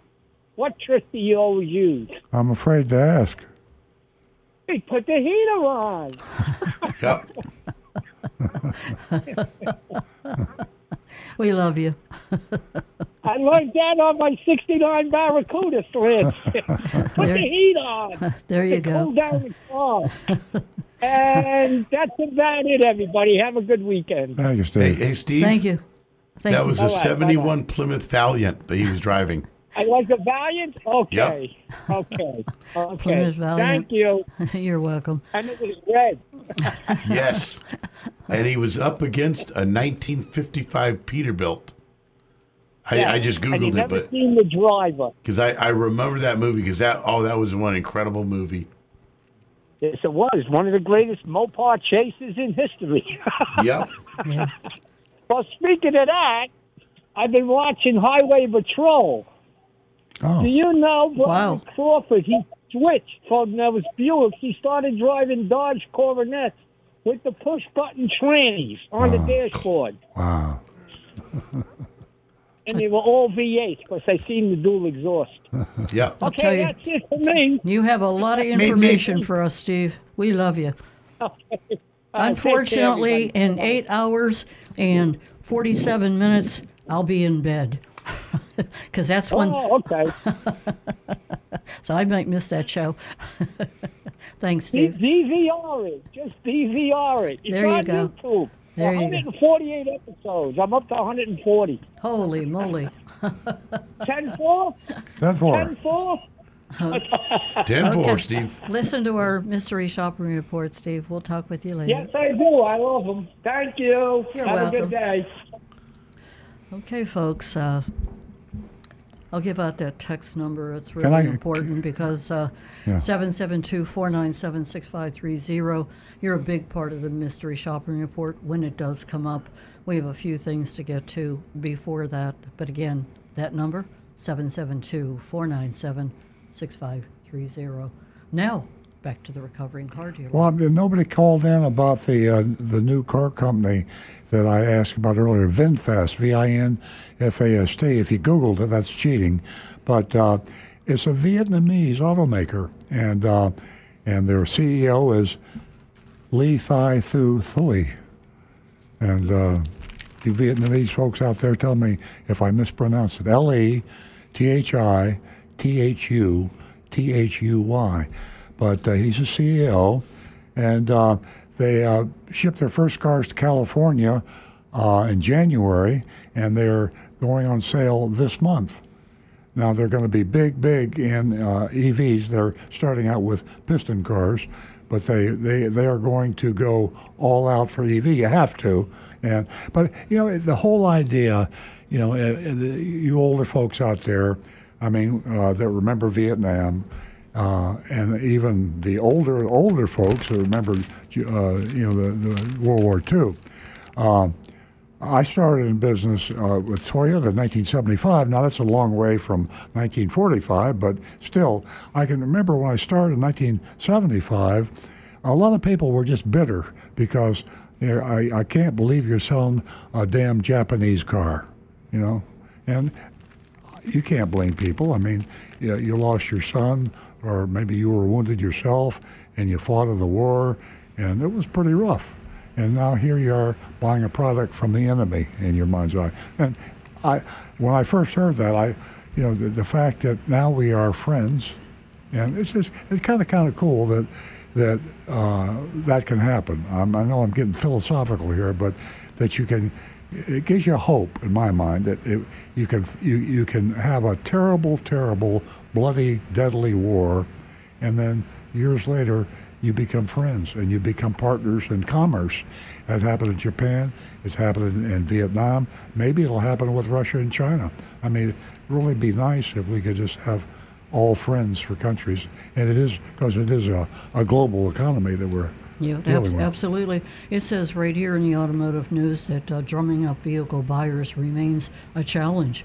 Um, it remains a challenge for the brand, which is virtually unknown in North America. Yeah. Uh, VinFast has about 12,000 U.S. reservations, and uh, for this uh, VF8, VF9 electric crossover. Uh, the other little bulletin I get from Automotive News of interest, uh, especially to you Ford owners out there, uh, Nancy and I are, uh, I say friends with, we know uh, the uh, CEO of Ford because uh, he he was uh, uh, Toyota originally, and uh, uh, he Jim Farley, James Farley, uh, very very uh, great. he he's a smart guy. He's a good manager. But the reason we liked him so much is that he understood the buyer, and he had compassion. He understood. He started with Toyota as the head of the Scion division. The Scion division uh, was a, a, a vision that Toyota had. Hey, we're going to build a car and we're going to sell a car the way cars should be sold because we know cars are being sold wrong now. And they're being built wrong also. And they came up with this kind of, it was like a pie in the sky dream as it turned out, you know, the bubble popped. It, it, but Jim Farley pushed it and did a great job. And we had a lot of conversations because we had a Scion franchise. They made the Scion franchise separate from Toyota. You had to have your own showroom. You had to have your own salespeople. They didn't allow you uh, to mark the price up. The price you saw was the price you paid. They had a lot more safety features. Um, and it was it was a great vision. Well, it was a huge flop, and Jim Farley left, and he went to Ford. So Ford saw the same thing in Jim Farley. I think Toyota saw, and they brought him in. Unfortunately, he's been there for two years, and Ford is is uh, stumbling now. So, uh, for you folks that are Ford owners out there, Ford's having some real problems, and uh, Jim Farley, if anybody can bring him out of the slump, well, he's been there for two years. He hasn't done it yet. Uh, he made a statement that is almost hard to believe that he would publicly say this. He said that Ford has 25% more engineers to build the same car that our competition does. Ooh, them's fighting words. I mean, Wow. how do you think everybody in Ford feels that works for Ford Motor Company when the CEO says, I'm going to start firing engineers. And if he's going to be firing engineers, he's going to be firing a lot of other people. So uh, th- be thinking about it. I'm not telling you to trade your Ford in. Ford builds some very good products, uh, like the F 150, the best selling vehicle in the world, I think. It's a, certainly the best selling truck. Uh, and, it's a, and it's a very good truck, by the way. So um, you can have a great product, but if you don't have the management and the vision, uh, and we'll see if Jim Farley uh, can deliver that. But it's uh, words of uh, warning to you Ford owners out there. Keep your eye on it. You don't want to be another Oldsmobile uh, or another Pontiac, you know, because there are no more Oldsmobiles and there are no more Pontiacs. This whole landscape we see of manufacturers, there's not going to be as many manufacturers 10 years from now as there are now. So uh, you're, you're better off to be with one of the winners than one of the losers. So be thinking about that. Absolutely. Okay, um, I think it. Uh, do you- have any more uh, breaking news for us? We And got a Rick, couple over do you here, though. have, Yeah. Do you have some Um, text? First one, the comment from Rocky Blockatiel. he says, "You guys are in your 80s. Amazing. You look great." Well, Thank thank, you very much. Uh, who was it? Rocky Blockatiel. Rocky, thank you so much. And We'll definitely take the compliment. and this one from Paul, he says, Here's a legal question. I noticed on buyer worksheets shown during mystery shopping reports that sales tax is added at the end. Last week, your report indicated the sales tax was charged on the phony dealer fee and on the phony government fees. Since a government fee is a tax to begin with, how can a dealer charge a tax on a tax? Or charge a tax on something that doesn't exist? Who keeps that money? Well, uh, if I don't even remember the, the, about the, the particular incident, but there are dealers that will inadvertently or on purpose, probably inadvertently, charge a tax on a tax. And uh, it, it's a mistake, but it is illegal. You can't do that. You can't tax a tax. And uh, that's uh, uh my definition. Uh, the litmus test uh, is it a phony fee, is it a hidden fee, or is it a real fee? The, the, the litmus test is did they charge you sales tax on that? And you can, you can calculate it. You take your buyer's order, or sometimes the worksheet, and you can look at the sales tax, and then by looking at the sum total of the sales tax was charged on, find out if they did charge you the sales tax. Uh, dealers get in trouble all the time for not charging sales tax on things they should, but sometimes they probably do it the other way, and they're making money for the state of Florida, in my case, or whatever state you're in, and they're charging sales tax on a tax it's not supposed to be. Hmm. And this one Hi, guys. Casey in Canada. I was down at my dad's down in North Palm Beach, and I loved your show. Uh, question I have a 2020 Tacoma, and I do all my own maintenance. Why is it so hard to find a detailed maintenance schedule that breaks down everything from plugs, fluids, etc.? I'm finding so many conflicting schedules or schedules that don't list the front differential or transfer case interval oil intervals. Where can I find an accurate schedule that I can print and keep? Casey, it's already been done. You should have in your glove compartment in the manual, along, along with your owner's manual, a maintenance guide that will tell you every about every for a Tacoma, it should be broken down as every 5,000 miles exactly what the factory recommends for maintenance on your vehicle at that particular time. If you don't have that book, stop in at your local dealer and ask them for it. Odds are they will be more than happy to order one and get it for you. Uh, they might charge you a couple, $10, $20 for it. The other way is you can go online and find it online. You're looking for the Toyota factory maintenance schedule and print it right off of there. Now, uh, I believe, if I heard this correctly, that person is doing the maintenance themselves. Yes. Now, uh, th- th- this is a long shot because the Toyota Tacoma is a good product. You're probably not going to have warranty problems, the, you know, problems that would be covered under warranty. But uh, Toyota requires that you have that work done. If you have it done other than a dealership, you should keep your receipts. I'm not sure what you would do if you do it yourself uh, what I would suggest, and Rick may, may, maybe has a better idea, I would suggest that you keep a little diary. And when you do it, put the date and the time. If you bought some oil, get it, uh, give them, show the receipt for the oil. Uh, uh oil filters, the same thing. Uh, but if you keep a, a, running diary of the maintenance you did, uh, it would be some form of proof. Unlikely that they would give you a problem with that, but Certainly, if you go to an independent uh, repair or maintenance place, uh, you get receipts there. All they require is the maintenance be done, and you have to have some kind of. If there's, a, if they say, well, so you couldn't have possibly uh, been doing the maintenance because uh, th- this particular failure could only occur if you didn't change your oil, you have to have a counter argument to that. Exactly. Uh, saving the receipts, awesome. I definitely uh, do that idea.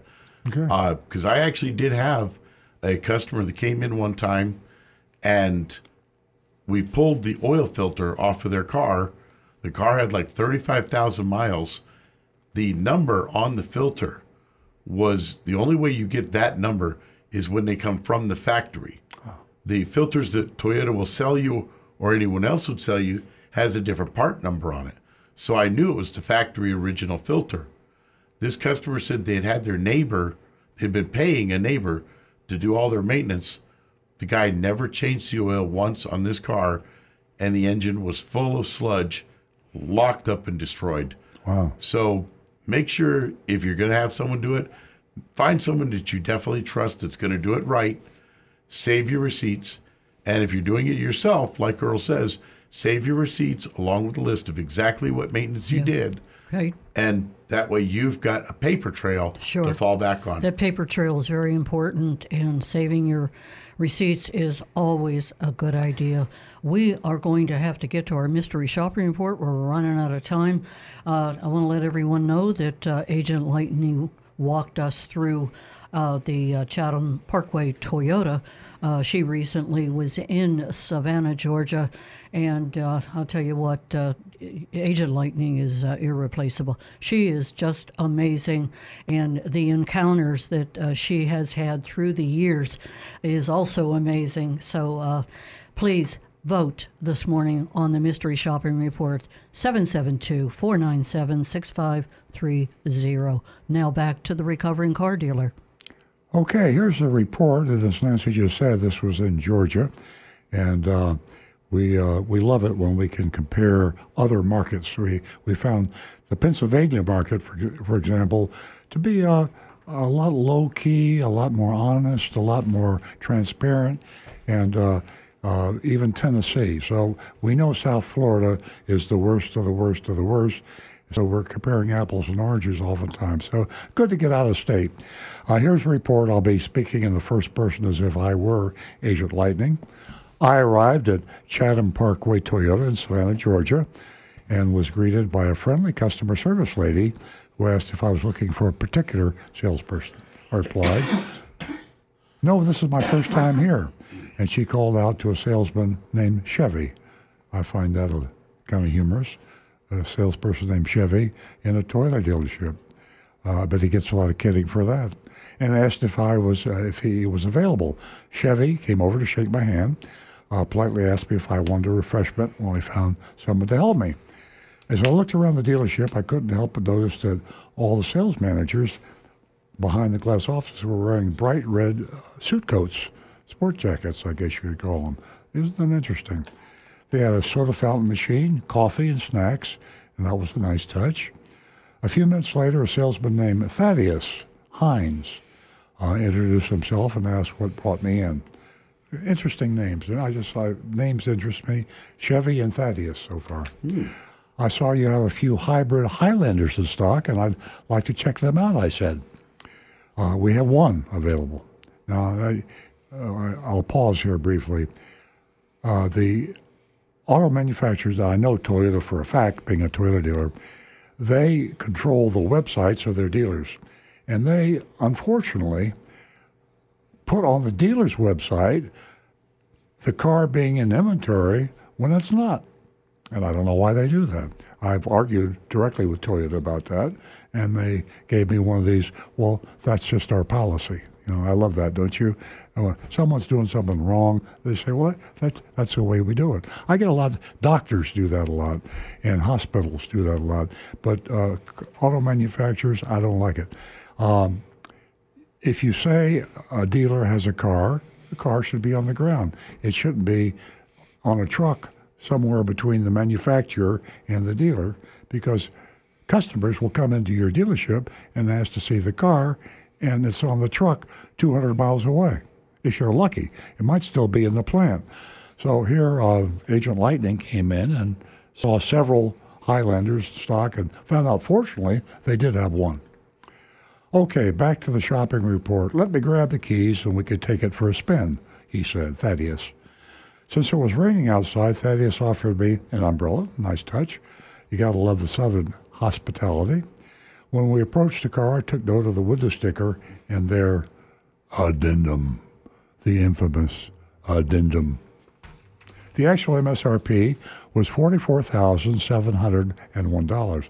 The addendum listed, love this stuff, market adjustment, $3,500. Market adjustment. Don't you love it? Nitrogen. Two hundred fifty dollars. Oh. Nitrogen. Window tint. Oh God, they really went all the way on this too. Four hundred ninety-five dollars for window tint. Screen shield. Two hundred ninety-five dollars. I found out later what that is. Uh, 295 is absurd. And of course, you add all that up, and it spells mother. No, it spells forty-nine thousand two hundred forty-one dollars instead of forty-four thousand seven hundred one. During a test drive, Thaddeus showed me all the features of the car, including the screen shield on the computer screen that they installed for an extra. Uh, uh, now on the, yeah, yeah, two ninety-five 295 for a little plastic thing. They put up a three hundred bucks for a screen protector right, right. that you can put on yourself. Yeah, right. After return to the dealership, that is asked for my license and contact information. Could I ask if you own your own home and how long you've lived there? He asked. I inter- interrupted him to say that I didn't want to run my credit up just yet because I wasn't thrilled about the huge market adjustment on the uh, sticker. Most dealerships, if not all in this area, are still doing market adjustments. Thaddeus explained. It's kind of, kind of you remember when you were a kid and your mother said, "Why did you jump into the lake with all your clothes on?" And and you said, "Because all the other boys and girls did." And I, I won't tell you what your mother said when I, you know what your mother said. So Thaddeus says, "Well, all the other dealers are screwing the customers, so we screw the customers too." Um, I also shared that I thought it was a total ripoff to charge $250 for nitro, nitrogen, which is essentially just air in the tires. And I, if, if you uh, remember how your high school chemistry, you probably know that air is 78% nitrogen. So they're charging you, uh, what was it, uh, $250 to put air in your tires. And uh, yeah, Consumer Reports, by the way, if you're still doubting me, Consumer Reports, Google Consumer Reports, nitrogen in car tires, Google that, and you will find that after a one year study of all make tires, they concluded, Consumer Reports, that nitrogen is worthless. So if they charge you nothing, it's okay. Go to Costco. Costco puts nitrogen in your tires, but they don't charge you for it. So it's worthless, but you don't pay anything for it. So, well, why complain?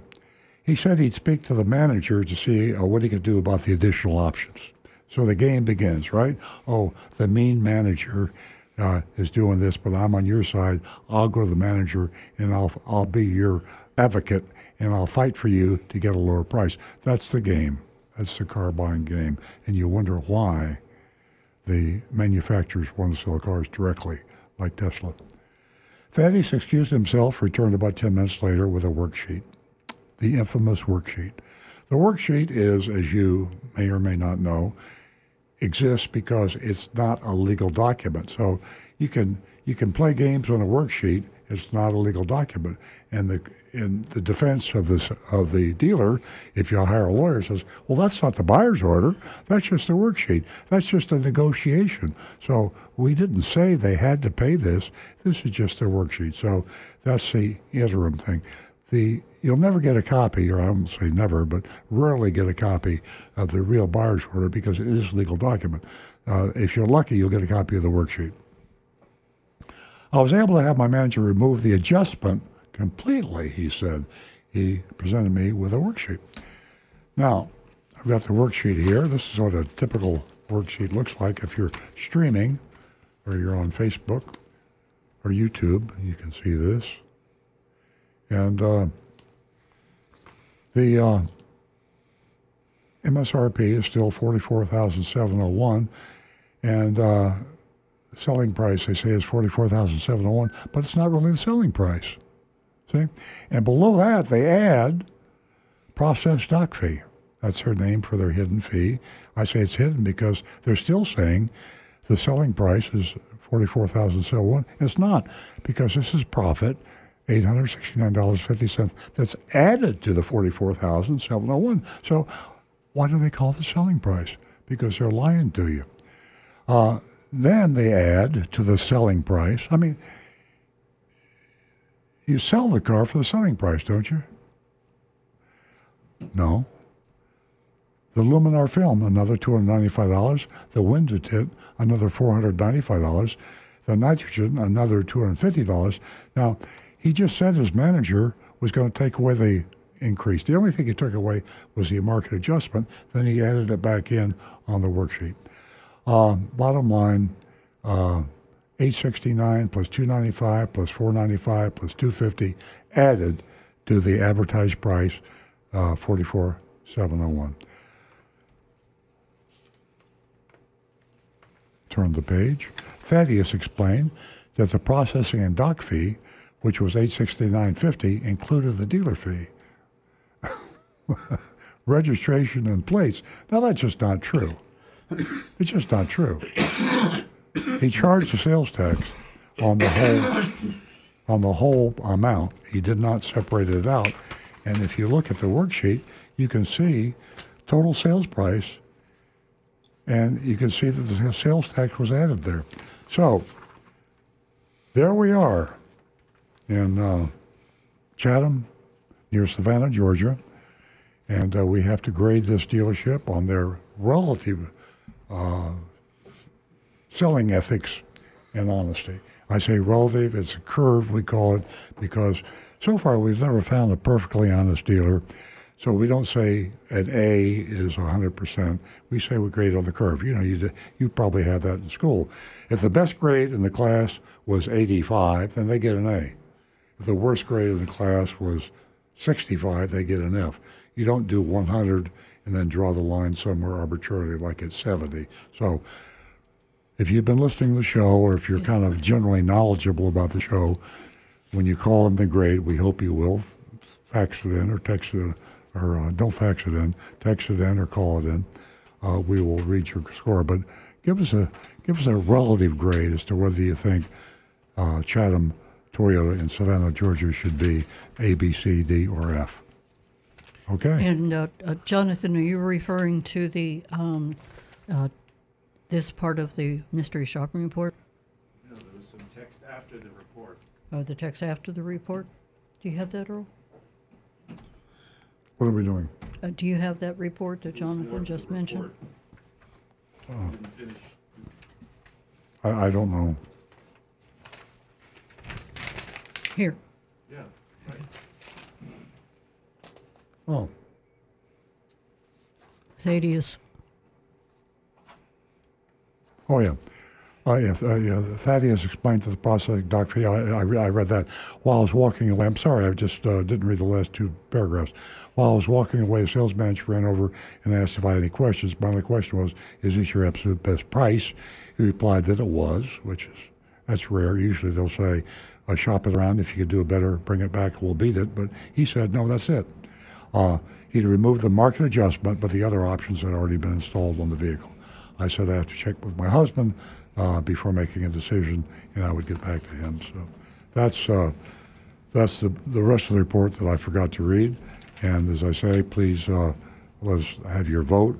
And uh, do we have any votes? And that's 772 497 6530. Take advantage of that text number and vote on Chatham Parkway Toyota of Savannah, Georgia. And the grades are coming in. Johnny Z. Fradley says F for fabulous ripoff. And he also commented, he said, LLumar film is window tint. He thought they were double charging, but actually, I think the LLumar film, they probably also make the screen protector that they put on the radio because they hit 295, and that's what that screen protector was charging as. Ah, let's see. Rocky Blockatiel says D for deceptive. Tim Gilliland, in Yuma, what century are we in? Still pushing nitrogen, window tint, and initial market adjustment, and fuzzy math? Get him a D minus. Tom Steckel, my mother told me to give them a D, just a shade above Napleton. Scott Hunter, F, fees, fees, fees. Brian Sedlatko, too many fees, F. Mark Ryan, D minus. Frank, we've got, uh, let's see, oh, enjoyed the comparison of dealerships in Florida being compared to dealership in Georgia, as comparing apples to oranges. Or I guess it'd be more appropriate to say peaches to oranges. Grade D for the dealership. Bob says, F, stay away from this dealer. Nitrogen scam alone earns this grade. Um, for me, I'm going to give him a, a. I'm actually going to go with a, a C minus. C I'm going to say that they've got everything is like put right in front of you. Yeah, on the curve, yeah. You can you can fight it a little bit. I bet if, if she actually had stayed and fought, they would have taken off the price of at least the nitrogen Yeah, if she, and maybe something else. yeah, she'd have fought harder, longer, but uh, you know, you got to draw the line somewhere. And this one just in from Anonymous. Wow, deception at its finest. A big fat F. Okay, Nancy. Okay, um, I'll try to make this short, but uh, you know, uh, here's uh, my opinion, and that's when a dealer uh, decides that uh, this vehicle is in uh, high demand, and uh, they decide to, uh, you know, hike up the price uh, for market adjustment, uh, five percent, fifty percent. Uh, uh, you, you know, whatever it is, whatever they decide, it's wrong. It's very, very wrong. And they didn't do this mystery shopper any. They didn't. How can how can I put it without being cut off on the air? Anyway, it wasn't anything that uh, it was favorable. They shouldn't have had a market adjustment on there to begin with, and that's the way it is. And this uh, nitrogen and everything else, come on, it's all old school. Time to move forward. We're in the 21st century. We want to make car dealers look a whole lot better than they looked yesterday. For that, Chatham Parkway Toyota, you get an F from me. Okay, I'm gonna give him a C minus. I, I agree with Rick that uh, that uh, the average dealer was probably just a little bit better, but not much better. A C minus instead of a C. Uh, I I I think it would have been a lot more honest to keep the addendum and just say, I'm raising the price of the car X dollars because of supply and demand. When you start putting fees in that aren't fees and false charges, things that are just not real, then you're getting deceptive. But if you look somebody in the eye and say, I'm going to charge you $2,000 more uh, for this car because I can, because it's high demand, low supply, I might not like it, but I don't. I, I would still respect the fact that you have the right as a business person to do it. By trying to trick me to think that uh, this fee is legitimate to get the money, I, I'd rather have the addendum. And- Absolutely. And, no, and no excuse. So uh, that's the reason I give you a C minus. Okay, folks, thank you so much for joining us this morning. Uh, we enjoy your company absolutely. Saturday in, Saturday out. It never gets old. Stay tuned. Next week at the same time, we'll be right here. Have a fabulous weekend.